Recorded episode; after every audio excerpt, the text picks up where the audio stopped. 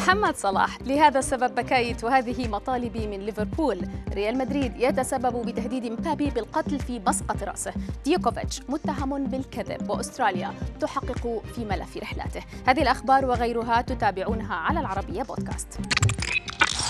أثارت الصور التي ظهر فيها محمد صلاح على غلاف مجلة GQ بنسختها البريطانية جدلا واسعا على ال social media بداية من إطلالته التي حملت موضة السبعينيات.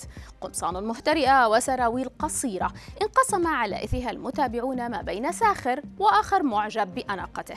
صلاح في هذه المقابلة. فتح النار على ناديه ليفربول موضحا أن أمر تجديد عقده ليس بيده فهو بحسب قوله يبحث عن التقدير وليس المال.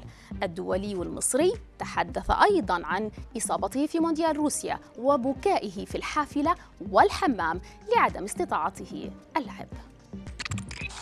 وإلى المهاجم الفرنسي كيليان بابي وتهديدات القتل التي طالته أثناء تواجده في مسقط رأسه.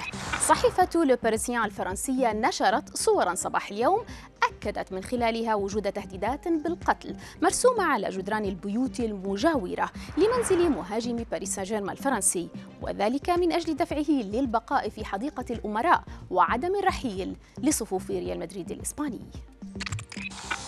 ننتقل الآن إلى ماركوس راشفورد لاعب مانشستر يونايتد الإنجليزي الذي لم يقوى على دخول العام الحالي الجديد بدون العودة لصديقة الطفولة لوسيا لو. وبحسب الصحف الإنجليزية فقد شوهدت لوسيا وهي تستقل سيارة المهاجم الإنجليزي بعد هزيمة يونايتد أمس أمام وذرهامبتون الأمر لم يتوقف هنا بل قامت الفتاة الجامعية بنشر صورة عبر حسابها على الإنستغرام لحذائها وعليه يد رجل لم يكشف يكشف عن اسمه. الأنباء تشير إلى عودتهما معا فترة عيد الميلاد وبعد انفصال مؤلم لم يستمر لأكثر من ثمانية أشهر.